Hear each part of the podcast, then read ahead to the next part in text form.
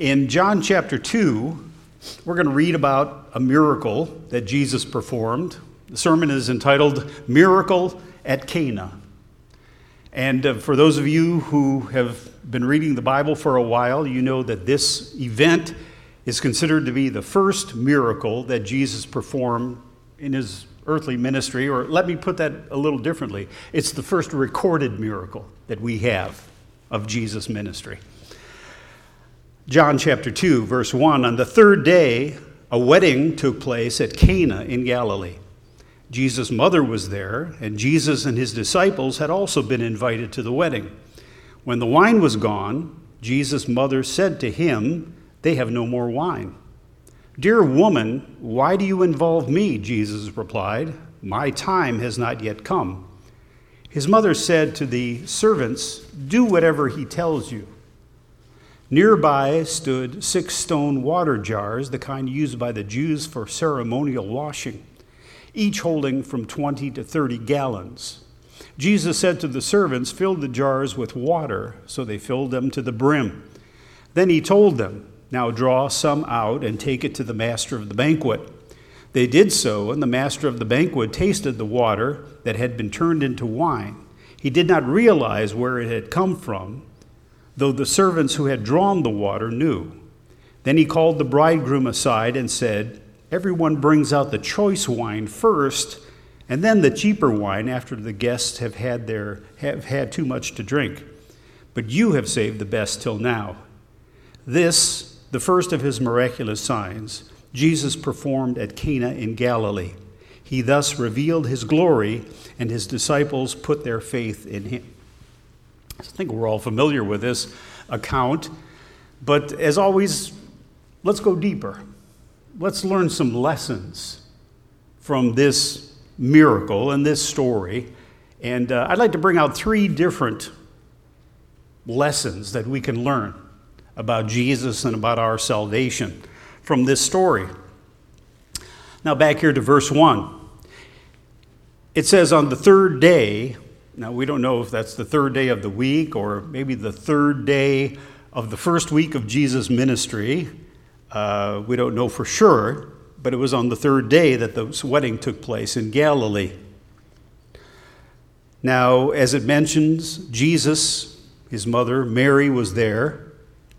They had also been invited along with his disciples.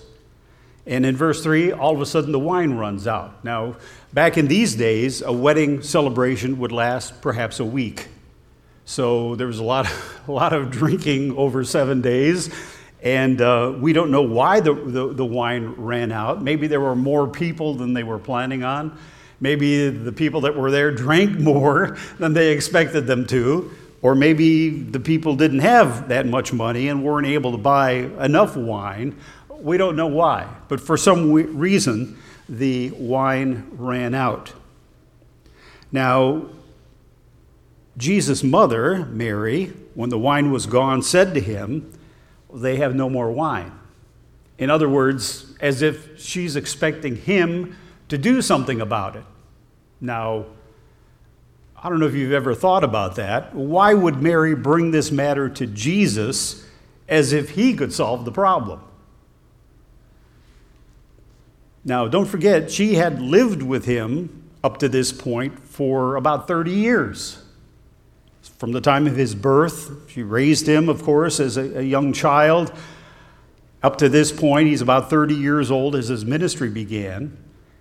Maybe she had already seen him do some miraculous things. We don't know. That's a part of the story of Jesus' life that the Bible doesn't talk about because it's not necessary. But why would she at this point come to him and say, They ran out of wine, as if she expects him now to do something about it?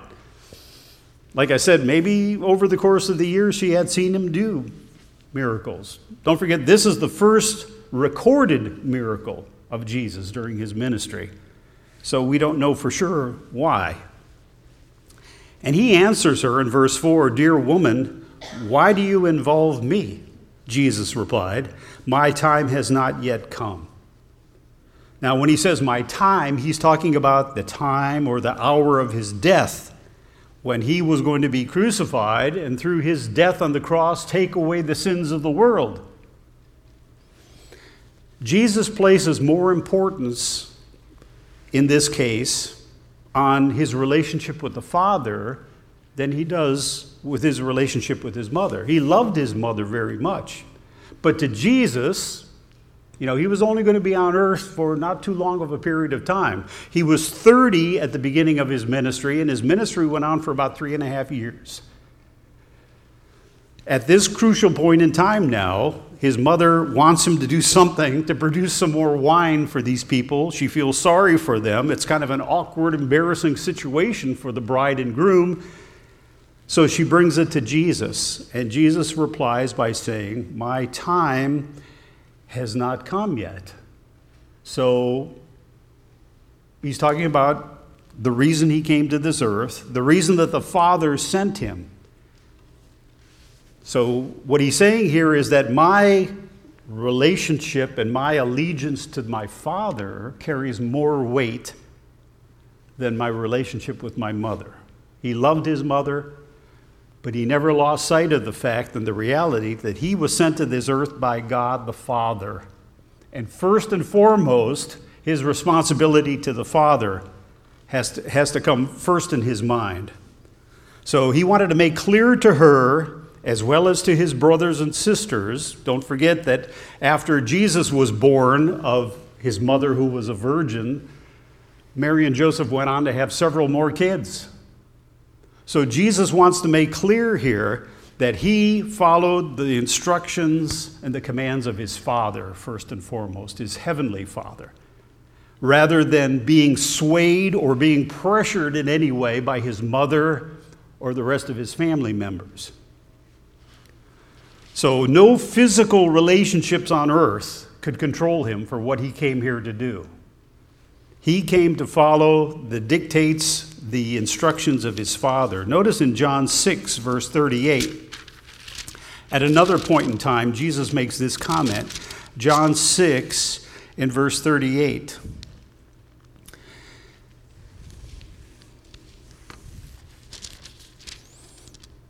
For I have come down from heaven not to do my own will, not to do my mother's will, not to do any of my family members' will, but to do the will of him who sent me. So, you know, sometimes people wonder why did he uh, respond to his mother in this way? Dear woman, why do you involve me? Jesus knew what his ministry was all about and why he came to this earth. And he wanted to point out here that his family members, whether it's his mother or his brothers and sisters, his family members would not have any special influence on him, and his family members would not have any special advantage to receive salvation. So think about that. Your relationship with God is just that your relationship with God. It doesn't have bearing on anybody else's relationship with God. You know, sometimes kids, when their, their parents are in the church and their parents are Christians, they think, well, I'm okay because my parents are, are Christians, you know. No. It comes down to the point that you have to have a relationship with God. You're not going to get into heaven because of anybody else's relationship with God. It's your relationship with God. So nobody else, you know, it's good to, to be raised in a Christian home, to be raised by Christian parents. But there comes a point in time when you have to decide. It's not your parents' religion anymore. It's got to become your belief in God and your relationship with Jesus Christ. So Jesus goes out of his way here to, to point out you know what? I'm following what the Father in heaven tells me to do. And, Mother, you know, you're asking me to do this, and I realize that my time has not come yet. Because once I get started, you know, once all these things start to happen and I, I start to perform miracles, it's going to start like a snowball rolling down a hill. And it's going to get greater and greater, and the pressure is going to build. And it's only going to be a certain time frame that I have from the time I start th- doing this ministry to the time I'm going to die on the cross.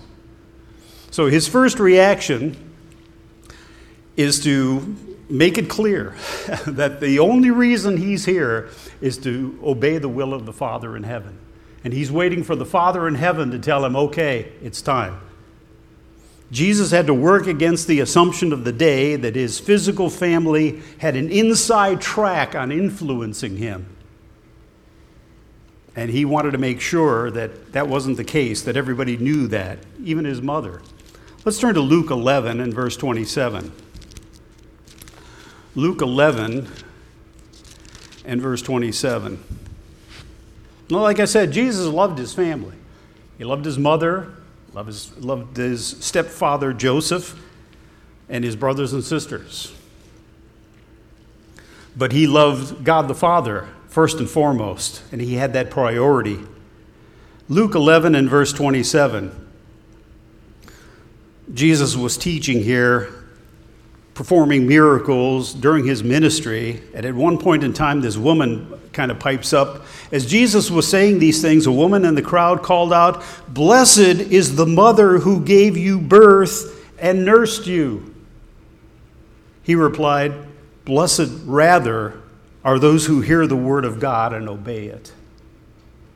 So, Jesus wanted to make clear that in God's sight, there's no nepotism in his ministry and in his calling. Jesus realized that his mother, a fine woman, a humble woman, a special woman, chosen by God the Father to be his mother, to be the mother of the Savior. He says, Blessed rather are those who hear the word of God and obey it. Now, this, this verse means a lot to me because I came out of a church, the Catholic Church, who, throughout history of the Catholic Church, puts a special emphasis on Mary, the mother of Jesus. And of course, I used to attend services that were dedicated to her, where she was really worshiped and, uh, you know, in some cases put higher than Jesus in some people's minds. And upon reading the Bible and starting to understand, I saw that's wrong. God in the Bible does not put emphasis on Mary, the mother of God. She was a fine woman, loved by Jesus, a very special woman. I don't want to, to deny that but she's not to be worshiped.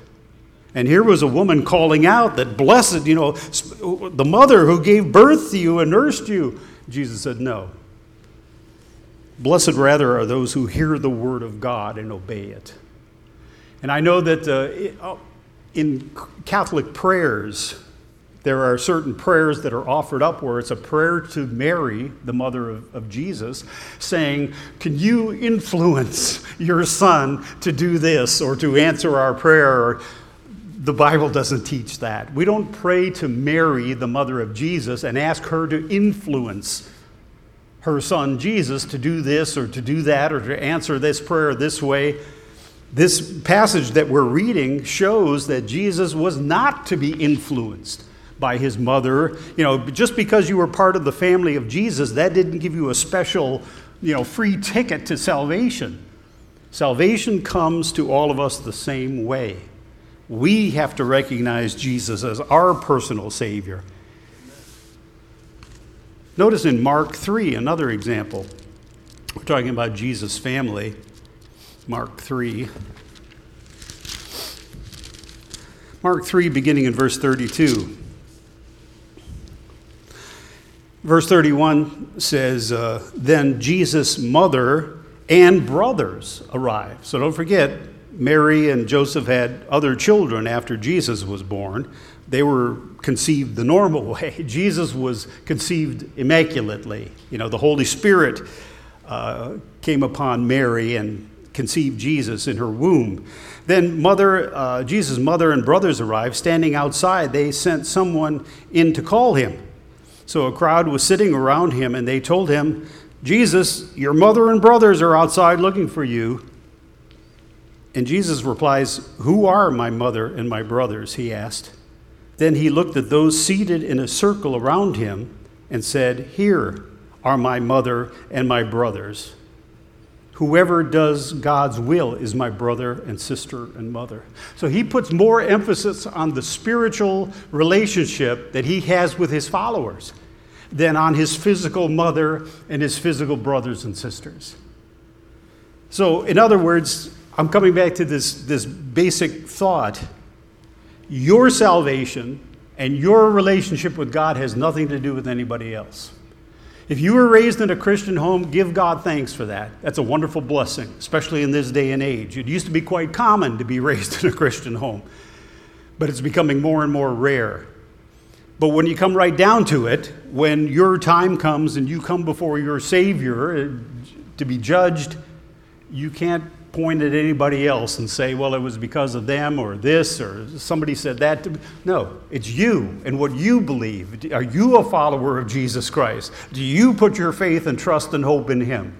That's what determines your eternal reward, your eternal salvation.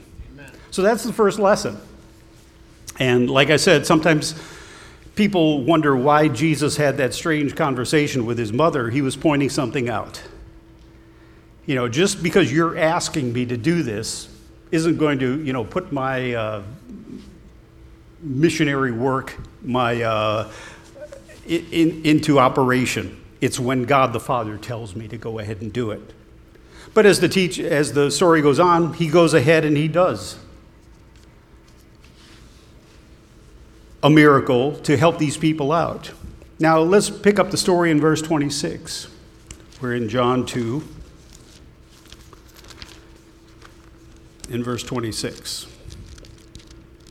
It talks about the containers that held the water that Jesus used for this miracle.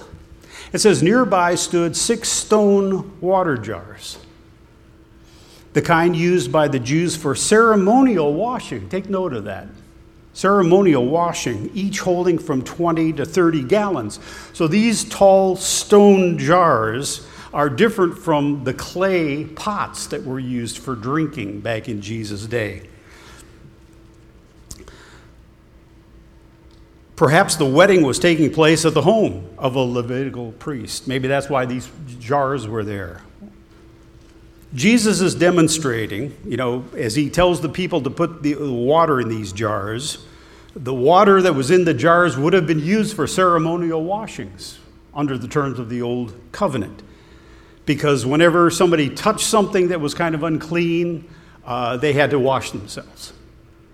They washed before they ate meals, not to make sure your hands were clean, because, but you could have touched something that made you ceremonially unclean.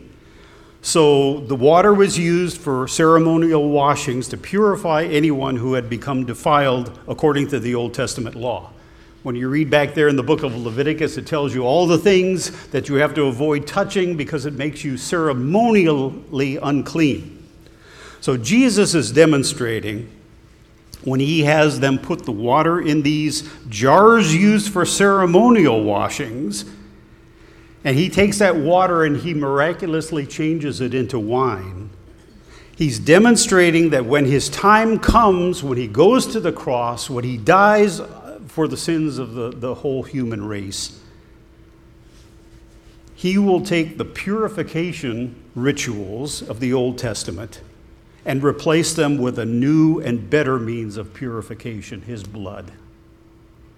So, water changed to wine. It made the, the groom and the bride happy because they now had wine to serve their guests. But look at it a little differently from a spiritual point of view. Water that had been used for ceremonial washings, because in the old covenant, they felt that if you become ceremonially unclean, you had to wash and clean yourself. But that really didn't take away sins. It was just a procedure, it was just a ceremony. Jesus takes that water from those jars that was used for that purpose, and now he's going to change it. He's going to change it into something that represents his blood, his shed blood on the cross. Okay? So he's actually performing a miracle that is taking people from the old covenant to the new, from ceremony and tradition to grace and salvation. We know that whenever we have the communion service up here, we have the fruit of the vine, the wine, the grape juice. What does it represent? Jesus' blood. And that shows us how we are saved by his shed blood on the cross. So, what he's doing in this miracle is he's pointing out what he's going to accomplish on the cross. The old covenant traditions are going to be done away with, they're going to be put aside, and he establishes now salvation, not by washing ourselves, but by coming under the blood of Jesus Christ himself. He's going to replace them with something new and better, a purification that comes through his blood. Let's turn to Hebrews chapter 9 and verse 9. In the book of Hebrews, the author of this book shows us that. Uh, the Old Covenant was a wonderful thing for its time, but it has been replaced with something else, a new covenant. Hebrews 9 and verse 9 says this This is an illustration for the present time, indicating that the gifts and sacrifices of the Old Covenant, all the animals that were killed and the washings and all those sorts of things, they were not able to clear the conscience of the worshiper. They are only a matter of food and drink and various ceremonial washings, external regulations applying until the time of the new order. And Jesus was the one who was going to bring in the new order. He was going to take people from the old covenant to the new. He says in verse 11, When Christ came as high priest of the good things that are already here, he went through the greater and more perfect tabernacle that is not man made, that is to say, not a part of this creation. He did not enter by means of the blood of goats and calves, like the old covenant priest did, but he entered the most holy place once for all by his own blood, having obtained eternal redemption the blood of bulls and goats, and ceremonial washings for that matter, the ashes of a heifer sprinkled on those who are ceremonially unclean, sanctify them so that they are outwardly clean. How much more then will the blood of Christ, who through the eternal Spirit offered himself unblemished to God, cleanse our consciences from acts that lead to death so that we may serve the living God? For this reason, Christ is the mediator of a new covenant so, just by changing water to wine, he's demonstrating what he is going to accomplish by his death on the cross. He's going to put aside the old covenant, which was not perfect and it could not bring about salvation.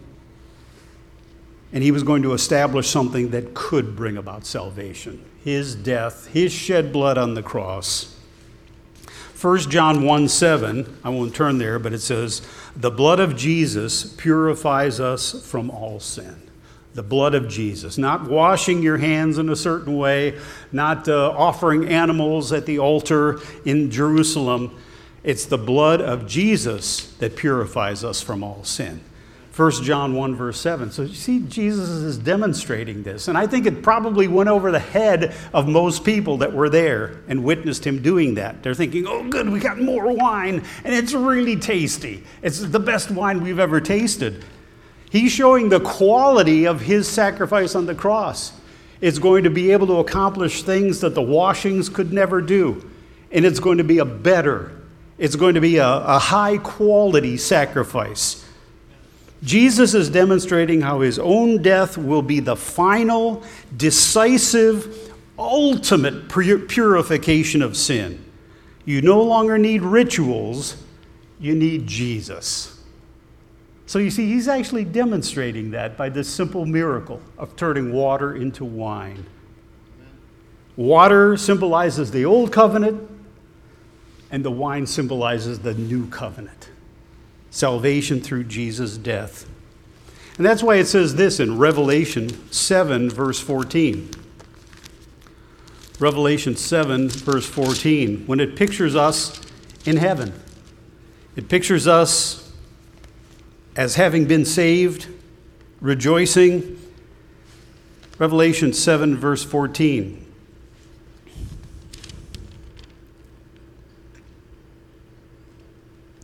Says, I answered, Sir, you know. And he said, These are they who have come out of the great tribulation. They have washed their robes and made them white. And how were their robes washed? How were their sins forgiven? in the blood of the Lamb. The blood of the Lamb. That's what brings salvation. Jesus' death on the cross fulfilled what Old Testament sacrifices and washings only looked forward to. So here's two lessons that we've learned already. How Jesus pointed out that his main job on earth was follow the instructions of his Father in heaven. And he wasn't going to be swayed by any family members or anybody else. He obeyed the Father. And secondly, his demonstration of changing the water to wine was taking the people, and for us today who can kind of look back and understand it with the help of the Holy Spirit, he was demonstrating what his death on the cross was going to accomplish, taking them from ceremonial washings to salvation through his blood. And thirdly, uh, I want to just take a few moments and talk about this poor bridegroom. You know, the bridegroom at this wedding was the one in charge overall of the physical attributes of the wedding. He was the one, when it came right down to it, he was the one responsible for making sure that there was enough wine for everybody to enjoy at the, at the wedding. So when the wine ran out, it was an embarrassment because he didn't do his job. He, he dropped the ball on this, okay? And thankfully, Jesus, you know, stepped in there and filled in for him.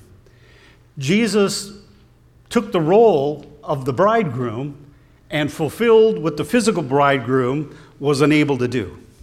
He supplied the wine that the physical bridegroom should have made available and should have had on hand. Jesus stepped in and fulfilled the role perfectly of the bridegroom. Turn to John 3 and verse 27. I think we're familiar with the uh, symbolism and uh, the comparison of Jesus as a bridegroom. In fact, John the Baptist goes out of his way to point out that Jesus is the bridegroom. John 3, verse 27. To this, John replied, so, in other words, they were coming to John the Baptist and saying, okay, we got you, but now here's this Jesus. How do we make this comparison between you and him? Who should we follow? Should we continue following you, John the Baptist, or should we now start following Jesus? To this, John replied, A man can receive only what is given him from heaven. You yourselves can testify that I said, I am not the Christ, but am sent ahead of him. The bride belongs to the bridegroom.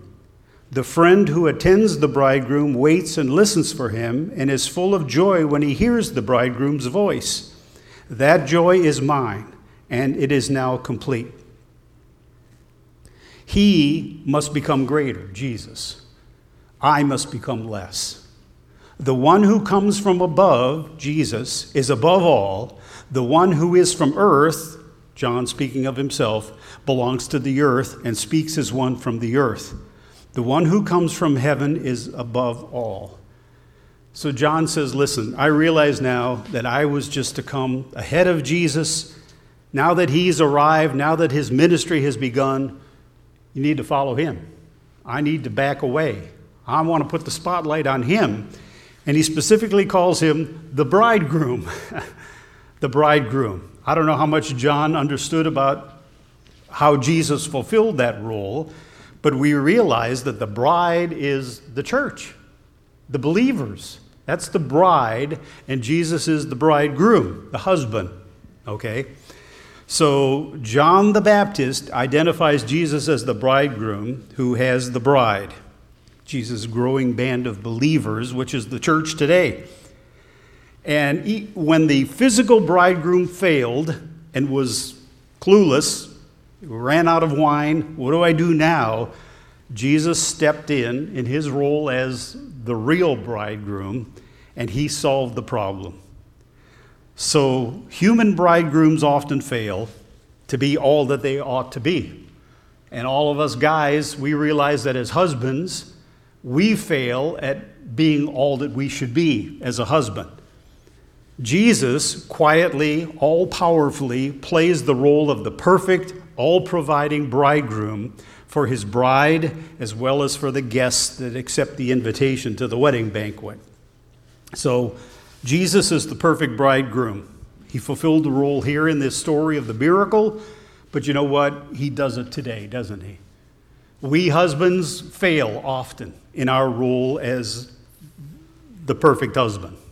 We're nowhere near the perfect husband, but Jesus is there to help us spiritually behind the scenes to make us into what we should be as a husband. But you know what? He does the same thing for the church.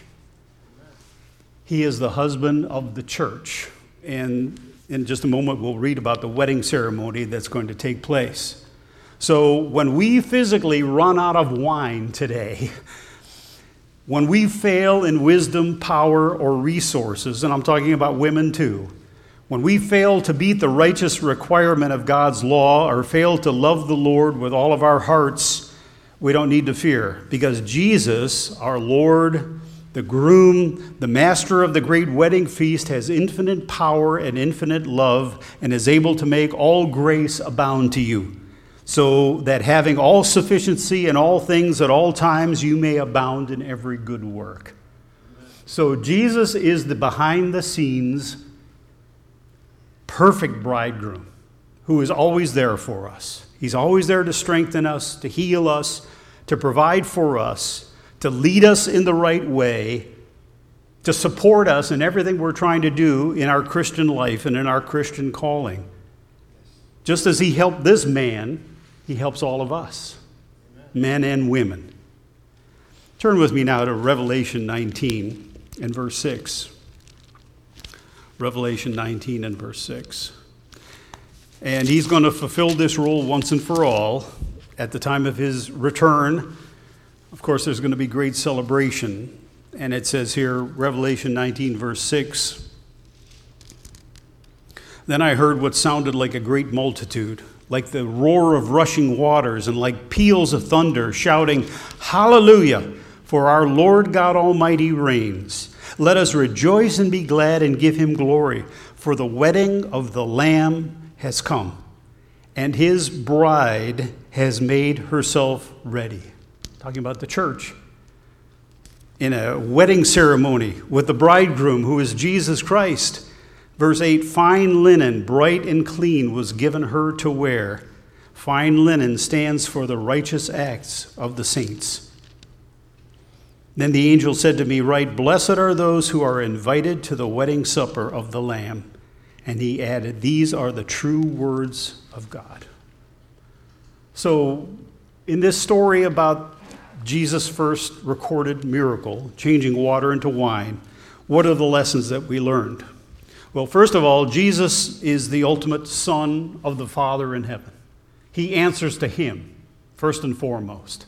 He can't be swayed by anybody trying to influence him or pressure him in any way, even his mother, even uh, his brothers and sisters. There's no special reward you get for being the mother or the brothers and sisters of Jesus. It's all a personal relationship that we have to have with God. And we get that through Jesus. We're answerable to God for ourselves, not for anybody else. Secondly, Jesus is the ultimate high priest. He turned the ceremonial water of the old covenant into wine, which represented his shed blood on the cross. And he did that perfectly. He ultimately did it at his crucifixion on the cross, ushered in the new covenant. And finally, Jesus is the ultimate bridegroom. He stood in for this man uh, when the wine ran out and he panicked Jesus was there to take care of the situation. In our personal lives, we panic because things go wrong. We don't have the spiritual wherewithal to do all the things that we need to do and to, to obey. And sometimes we stumble and fall and we sin. We get ourselves into a whole host of tr- problems. Jesus is there to help us, to forgive us, to guide us in the right way. So he's also the ultimate bridegroom.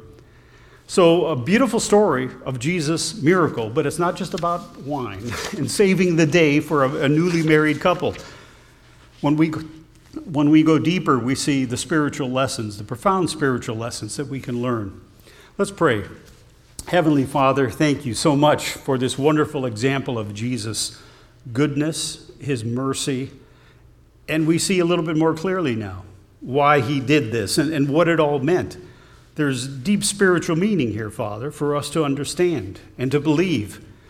We thank you that Jesus followed your direction. He came to this earth to obey you because you had the master plan. And you told Jesus exactly what he needed to do step by step. And his ministry was perfect. It was completed and it was all done for our benefit. So thank you, Father. And Father, we also want to thank you that Jesus is the perfect high priest. We're so thankful that we have come away from the Old Testament legalistic ways of doing things. We knew that they were not perfect. We knew that Jesus was to come to bring something that was perfect his death on the cross, which led to grace and forgiveness and mercy for all of us. And finally, Father, Jesus' ministry is ongoing because he is the behind the scenes perfect bridegroom. He is there to take care of us when we fail. And we can have the faith and the assurance to know that our sins are forgiven in Jesus Christ. We don't have to worry or fret about that. We don't have to become discouraged or uh, losing hope.